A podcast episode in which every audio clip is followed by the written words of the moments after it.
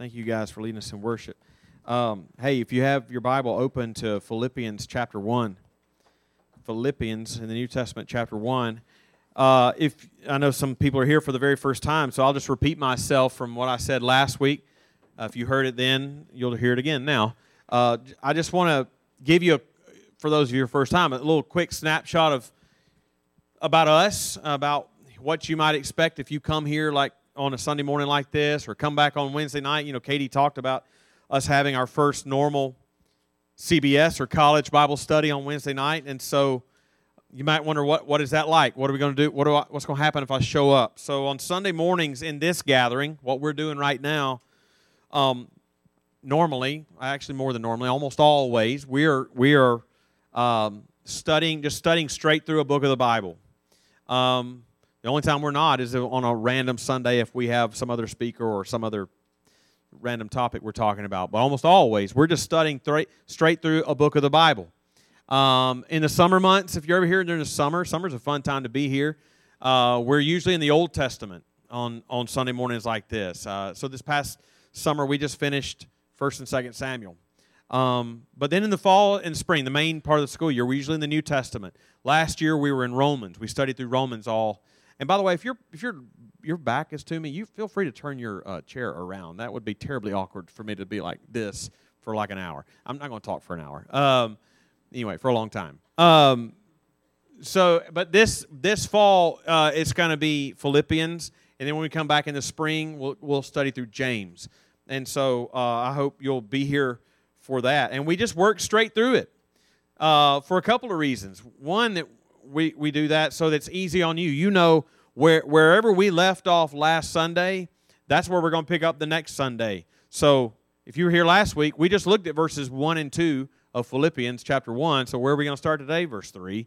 We're just going you just know where we are. But second of all, we do that because we believe that there aren't uh, there, there, there are not extra special parts of Scripture. Uh, we think that every every verse of Scripture is inspired by God, and therefore as, as 2 Timothy 3.16 says, all Scripture is breathed out by God and therefore profitable. So there are going to be passages you have never read before that you'll come in contact with because we're working straight through it, and it's going to be profitable for you. And we do that because we believe that it is God's word for us, and there's nothing that we need to know more than that.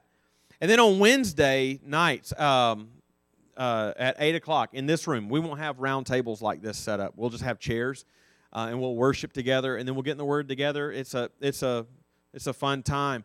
We're we're in Scripture. We're not studying straight through books of the Bible, but it's going to be more topical in nature. So Katie announced that this fall we're going to be in a in a a, a series on ironically the, the what we believe about the Bible, the doctrine of Scripture.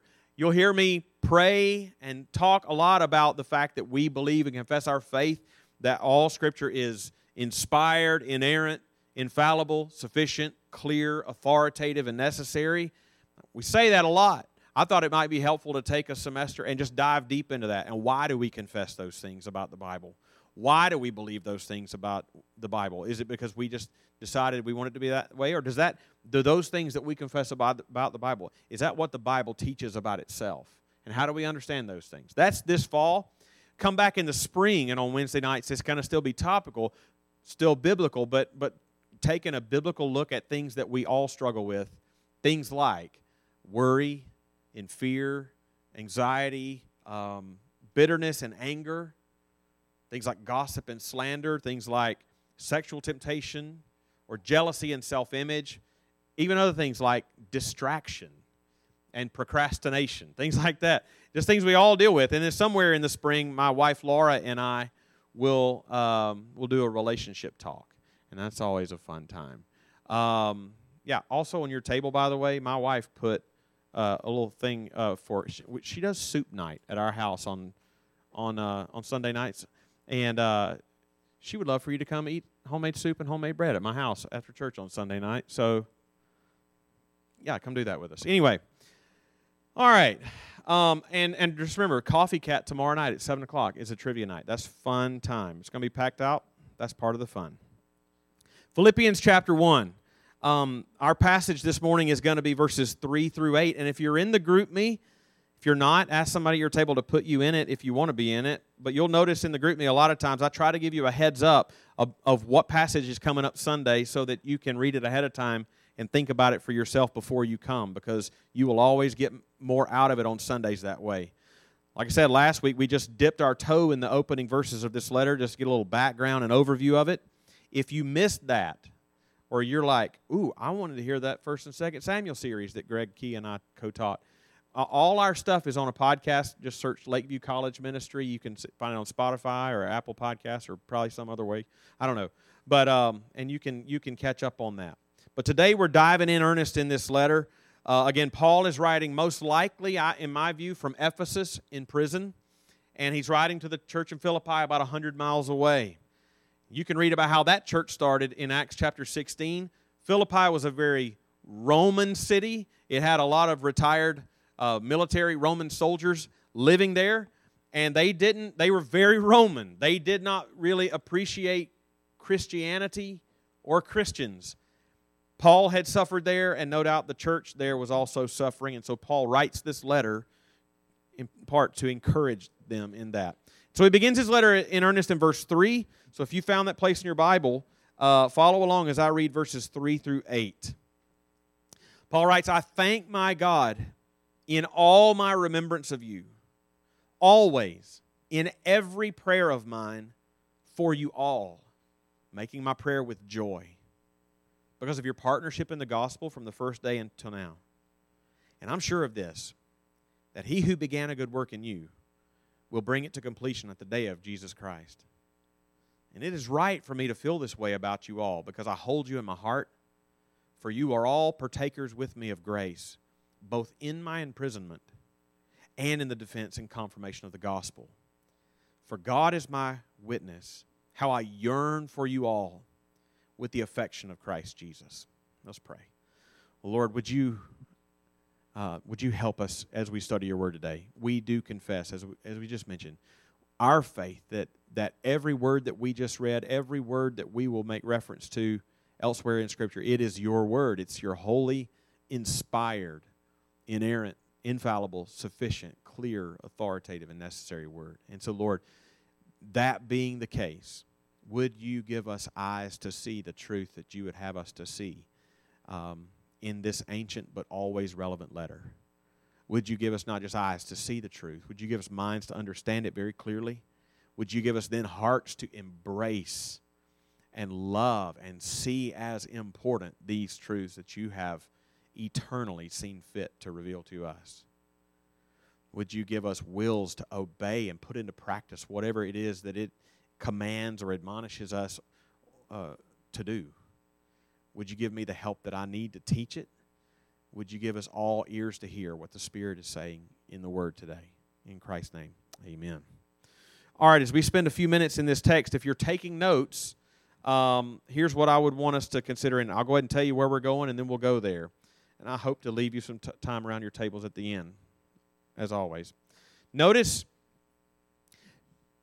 aspirations don't always become reality, but I'm going to try today. Notice in verse 3 how it begins with, I thank my God, or I give thanks to my God. That's the house how uh, verse 3 begins. So it's, it's, it's a thanksgiving. And notice the very last words of verse 4 are with joy.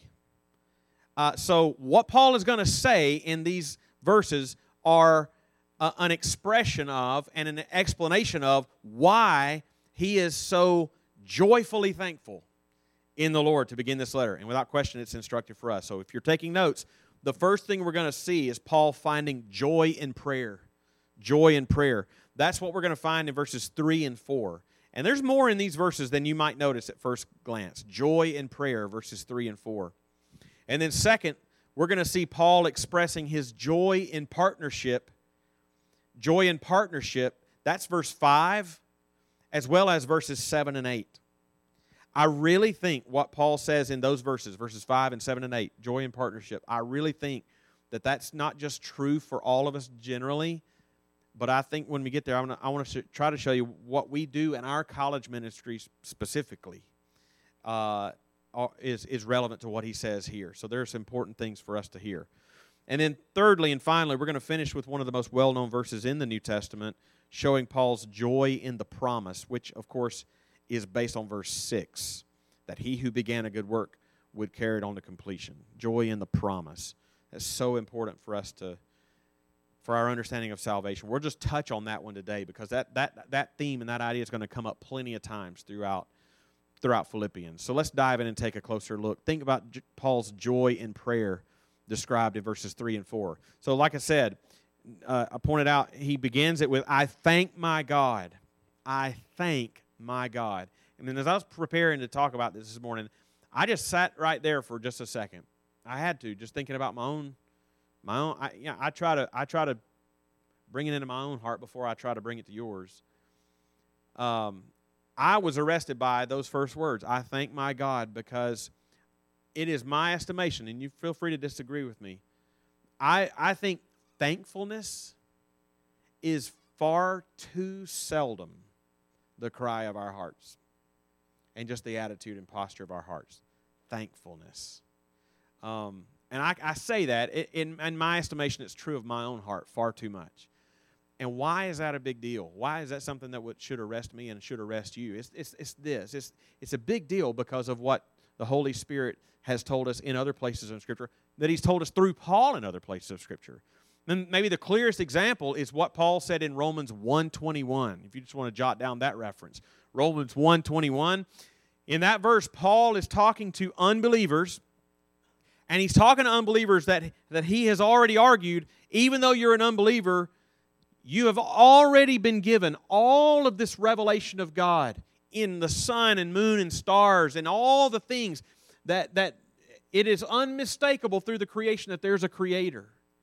I mean, you see and you know God. And so he says in verse 21 about those unbelievers, although they knew God through the things that he's made, although they knew God, here's what he says about them they did not honor him as God or give thanks to him.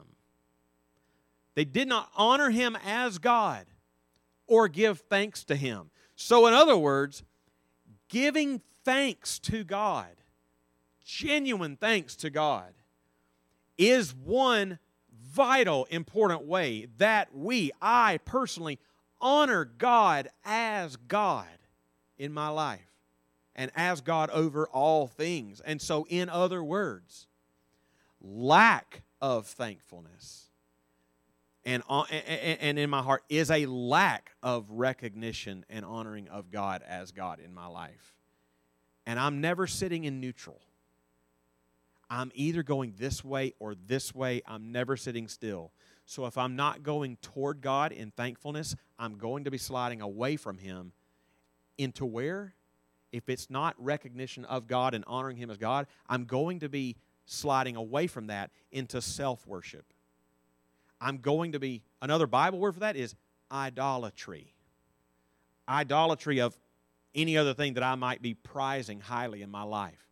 Could be pleasure, it could be all sorts of things. Paul does talk about people who loved pleasure rather than being a lover of God. That, I thank my God. I think that is a good measure of the love of God in our hearts. Um, but I need to move on. Remember, I pointed out he ends verse 4 with, with joy. I think thankfulness is also the key to joy um, that he expresses at the end of verse 4. Why? Because when you, when you really understand as a Christian, when you really understand that every good, every, every good thing that comes into your life, you have no control over it a gracious God brings that into your life. And, and as a believer, even the difficulties in your life, you have the promise and the assurance that, that they are brought into your life for your good uh, from, from the loving hand of God. When you realize that, we will give thanks for that, and that thanks brings with it joy, right? That's how he, that's how he he begins this, this letter. And when I was thinking about this point, thankfulness and joy, when I was when I was thinking about that in preparing and reading, I came across a letter. I hate it. It's not going to be on the screen, but it's not complicated. Just listen very carefully to it. It was written in the third century, so that's like the 200s, by a Christian named Cyprian. And he was writing to his friend Donatus. I don't know if Donatus was, I don't it wasn't a believer. So here's what he said, Cyprian said in a letter uh, to Donatus. He, he wrote and he said, This seems a cheerful world. Donatus, when I, when I view it from this fair garden under the shadow of these vines. In other words, he's, he, he's writing this letter from a beautiful place. Like he's sitting under the shade tree, you know, uh, sipping on a sweet tea. And he's like, and he's looking out at a beautiful creation and said, When I'm sitting here, it looks, this is a great place. It's a cheerful world, right? He said, But if I climbed some great mountain and looked out over the wide lands, you know very well what I would see thieves on the high road, pirates on the seas, in the amphitheaters, men murdered to please the applauding crowds, under all roofs, misery and selfishness. It really is a bad world, Donatus, an incredibly bad world. Yet in the midst of it, I have found a quiet and holy people. They have discovered a joy which is a thousand times better than any pleasure of this sinful life. They're despised and persecuted, but they care not. These people, Donatus, are the Christians, and I'm one of them. I love that. It, because what that shows is for the Christian, joy is not is not naive. It's not naive about hardship. It's not naive about heartache. It is actually a clear-eyed understanding of something that sees through them um, to something better. That's the Christian's joy. That, that and joy is joy. This Paul said it elsewhere in the fruit of the Spirit. He's he's going to say it so forcefully in this letter. Joy is the mark of a Christian. Remember, that's the, that's the second of the fruit of the Spirit that is listed in, a, in another letter. Love, joy. Joy is just behind love as a mark of a Christian. And while we're talking about it, this is a major theme of this letter. So, I mean, if you want to just flip, it's just only have to flip one time probably, and you're at the end of the letter. But in this verse, he prays with joy. Down in one chapter one, verse eighteen, Paul is is he's got even though they're wrong motives, he he's, he rejoices that Christ is being proclaimed. In chapter one, verse twenty-five, Paul is committed to the Philippians' joy. In chapter 2, verse 2, Paul is Paul's joy is completed uh, to see the Philippians walking in, in unity. In chapter 2, verses 17 and 18, Paul and the Philippians, they both rejoice even in sacrifice. In chapter 2, verse 29, he urges them to, uh, or excuse me, in verse 28, he knows that the Philippians are going to rejoice to see Epaphroditus again. And so, verse 29, he says, Receive him back with all joy. In chapter 3, verse 1, he tells them, he commands them to rejoice in the Lord. Go to chapter 4. Chapter 4, verse 1, he tells the Philippians, They are his joy, my joy and crown.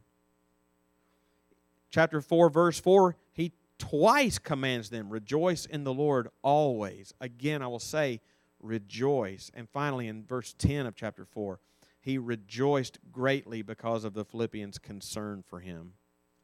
You can go back to chapter 1. I belabor that point just to, just to show that there's, no getting around it. There's no getting around it. That is something that should mark me, it should mark you. Uh, joy, just joy in the Lord. But does it? Right? I think that's a good question to ask from time to time. And like I said, thankfulness is what cultivates that. But like I said earlier, there's three reasons that uh, are causes for his joy and thanksgiving. And the first one, what we're talking about here, is joy and prayer. And there are a few things in verses 3 and 4 that we can see about that. First, notice he says, I thank my God in all my remembrance of you, always in every prayer of mine for you all, making my prayer with joy. Did you notice all the alls in the every? All my remembrance, always in every prayer for you all. And if you look down in um, verse uh, 7, Uh, it is right for me to feel this way about you all. He, there's another all.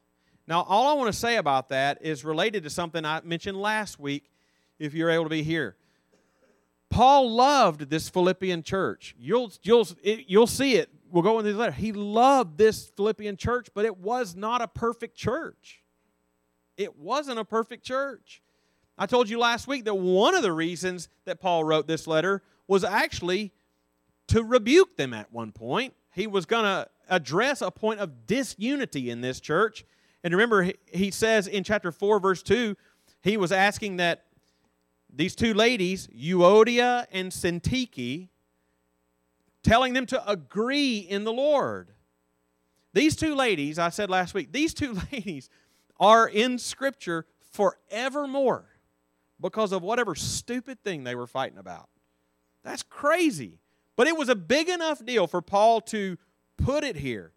And, he, and in chapter 2, he's going to have to emphasize unity in the whole church. Uh, and so this was far from a perfect church. But still, that being the case, still, these opening words, he gives thanks for every one of them. And he finds joy in every single one of them, even Euodia and Syntyche. The, those two ladies were people who, by name, deserved a rebuke enshrined in the Bible forevermore. But Euodia and Syntyche were part of the all and the every that he gave thanks for, joyful thanks for. And that is most definitely something that is rare and in short supply in our culture at large that we're swimming in. It just is. By and large, okay, disagree with me if you want, but I think by and large, the, the instinct response toward people who have wronged us in some way or who just rub us the wrong way, either softly or harsh, harshly, is to cancel them. It's just to, to, to cut them off or don't have anything to do with them. It's not to whatever. And Paul is teaching us something here that pushes back on that. Thankfulness cultivates joy. For every person that even that wrongs you in some way or deserves some kind of rebuke from you, for anybody that wrongs you or rubs you the wrong way or whatever, there are still things about that person. If you don't just cut them off, if you just still give them a fighting chance, there are still things about that person or good things that God has done in your life because of that person, even if it's they rubbed you the wrong way and that taught you patience. Right? For which you could give thanks. Right? And find joy. I think when we when we get to know people, when we get to know people or or know yeah and know their circumstances that that cultivates a thankfulness to that person uh, or for that person which cultivates joy instead of irritation um, yeah i years and years ago, I had a there was a man in in in my church who uh, was that guy for me. Just as was that guy for me. Uh, and I was his pastor. I can't be like, forget you. I can't be that guy. And it was hard. It was hard. I, I felt like I had to just put on a face every time I saw him, you know. The more I got to know him, though, he, this is a man who had become a believer later in life. He had not raised his children in a Christian home. And he had grown children now, both of whom were drug addicts. So bad that they would steal his car and sell it for drugs. And on Saturday night, late at night, he would have to leave his home, go find where his kids were and his car was, try to get his car back, try to help his kids out. If you had to do that late on Saturday night, you might not be fresh as a daisy on Sunday morning. You know what I'm saying? Now, that might be an extreme example. I'm just saying you don't know people. You don't know people. I think if you if if you when we get to know people and get our eyes off ourselves, and even when our eyes are on our phone, our eyes are still really on ourselves. We get to know people and we cultivate watchfulness. Really see people. And then you'll notice actually what is praiseworthy about them. Um, how beautifully God has created every person after his own image differently. That is not to ignore or sugarcoat shortcomings. That dude was still really rude to me almost all the time. Almost all the time. But it will help us to be merciful and give thanks as a sinner for other sinners. You know? But there's a second possible cause for Paul's joy, joyful thanksgiving here in this prayer. It's, it's not the second point, it's just another way of looking at this first point. I say possible because there is a translation question uh, here, and I'm not trying to get nitpicky or, or anything, but uh, when it translates in your Bible, it was written in Greek, and it translates, I thank my God in all my remembrance of you. It, it, there is a legit alternate translation that could be, I thank my God in all your remembrance of me. In other words, he may be thanking God that the Philippians think about him so much, which fits in the context. He's about to thank them for all the things that they've done for him. But that just reinforces again to think about ways that we have benefited from people around us, right? Uh, through their thoughtfulness about us or toward us, kindness to us, helpfulness to us. That's, that's what Paul is doing for the Philippians here. But if these, if these opening words, about his joy and prayer, if they, if they are anything, they are an encouragement for us to know each other. That's going to be more that's why we sit at round tables so that it's hard to come here and be anonymous. It's also why i encourage you to sign up and be a part of a missional community group so that you can be known. You can know and be known. Um, it's a it's a sweet thing but you can know each other love each other give thanks for each other with specific things in mind find joy in each other but as i said there was a there's a there's a third part of this joy and prayer. And that's just a, a, reminder where, where Paul is writing this from. He's in prison. These are the this this this man is in prison, and his first words are, I give thanks to my God with joy in prison. He's writing a joy filled letter from prison, unjustly imprisoned. So the circumstances that influenced Paul's joy exemplified in his prayers for them, they were not his immediate circumstances. They were something much larger, which we're going to see as we come to the second cause of Paul's joy and thanksgiving. We've seen Paul's joy in prayer, but for the next few minutes, I want to note Paul's joy in partnership. This is, this is an important point, point for us to hear. When you come to verse 5, Paul introduces a second reason why he has such joyful thanksgiving for this Philippian church, and it's why he prays for them with that joy. And it's this in verse 5. He says, Because of your partnership in the gospel from the first day until now.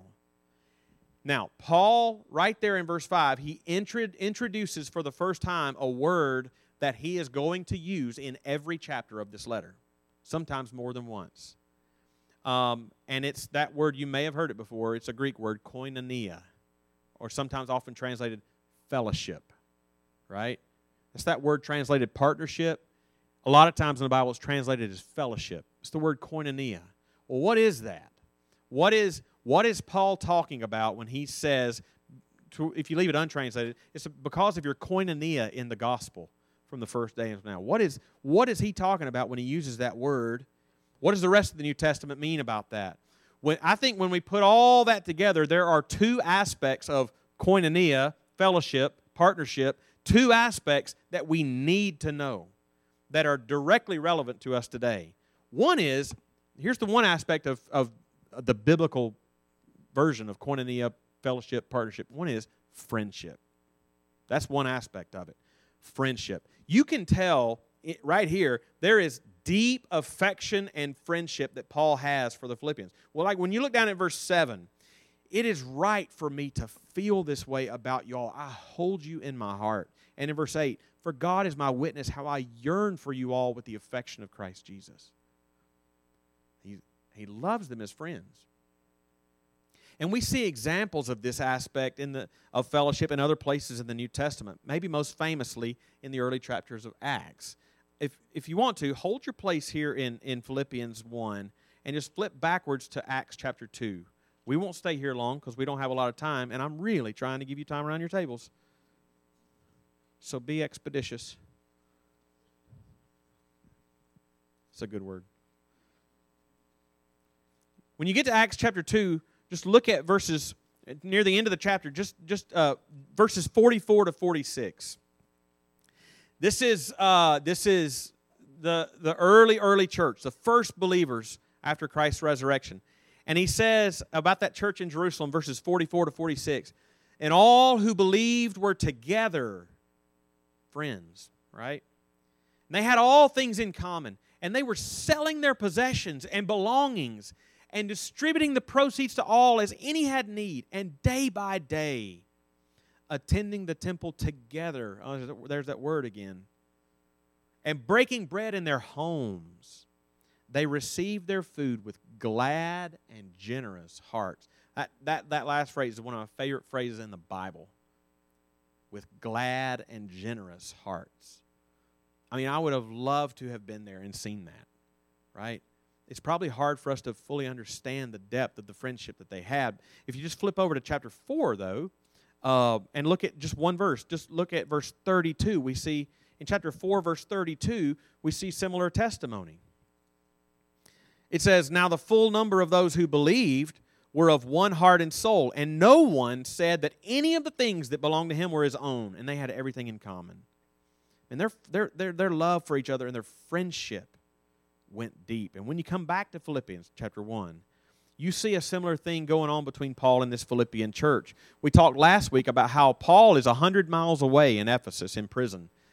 And, and, and the Philippian church were sending people like Epaphroditus a hundred miles, not in a car, to visit uh, Paul in prison and to encourage him with supplies and gifts.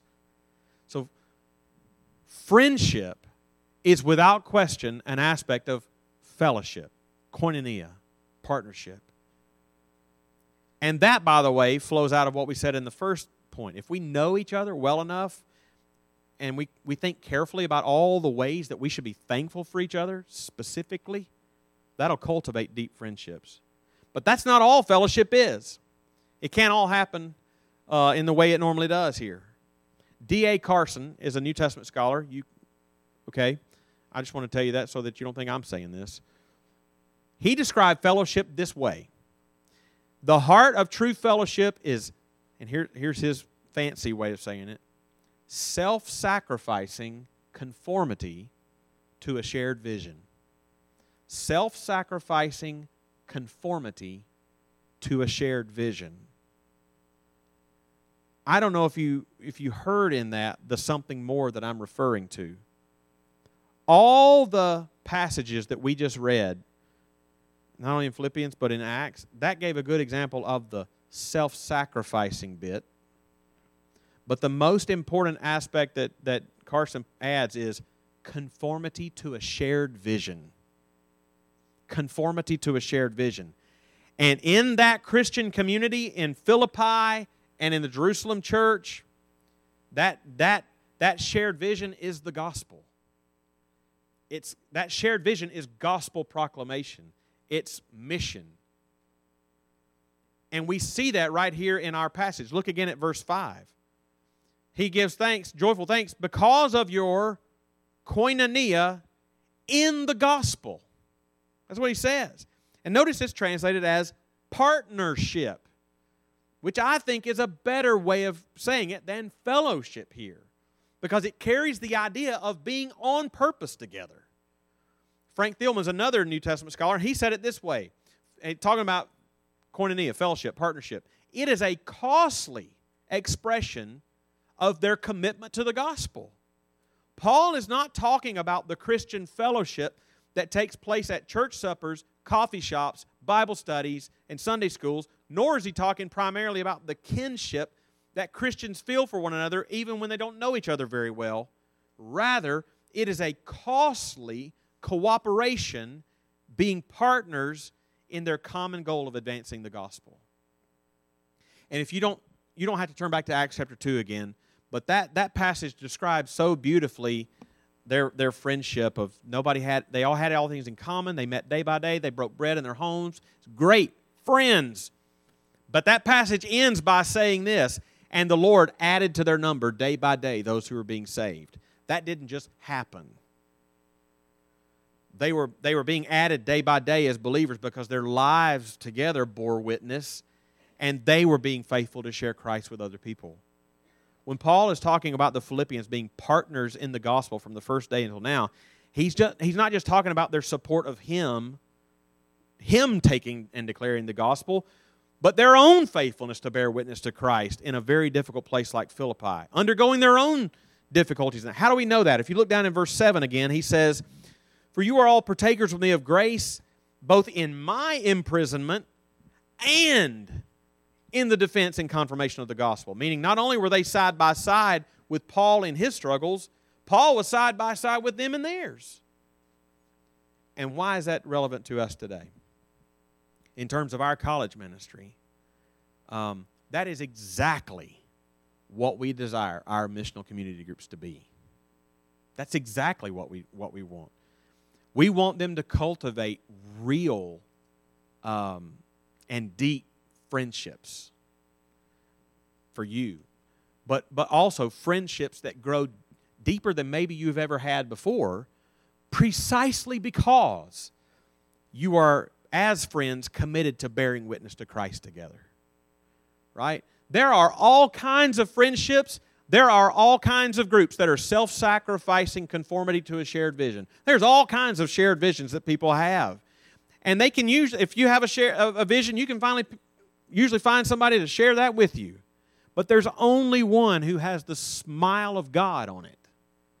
There's only one that brings that kind of joy. So Paul is joyfully thankful for the Philippians in his prayers for them, in his partnership with them, but ultimately, thirdly, thing we need to see very quickly, which is their, his joy in the promise.